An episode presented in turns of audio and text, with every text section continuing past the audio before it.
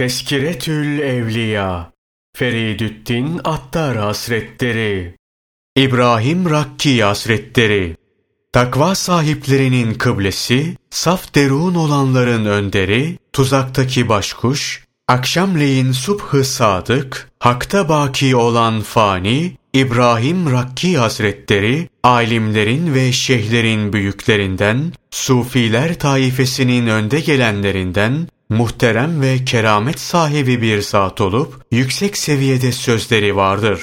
Şam'ın büyüklerindendi. Cüneydi Bağdadi Hazretlerinin akranı olup, Ebnül Cella Hazretlerini görmüş ve uzun bir hayat yaşamıştır. Naklederler ki dervişin biri bir vadide giderken bir aslanın hücumuna uğradı. Aslan dervişe bakınca hırladı, yüzünü toprağa koydu ve oradan savuşup gitti. Derviş elbisesine dikkat etti. Elbisesine Şeyh Rakki Hazretlerinin elbisesinden bir yamanın dikilmiş olduğunu gördü. Anladı ki aslanın saygısı bunaymış.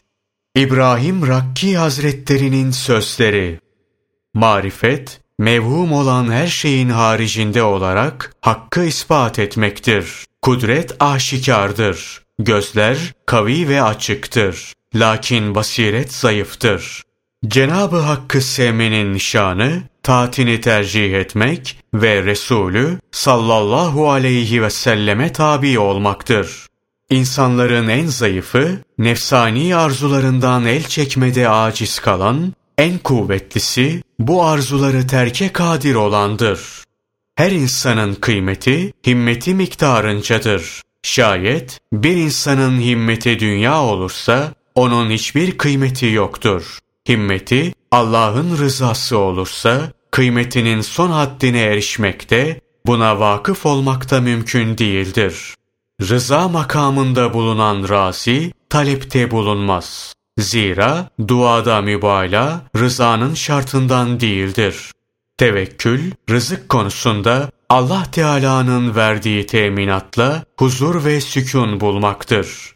Kifayet miktarı rızık, zahmet çekmeden sana vasıl olur.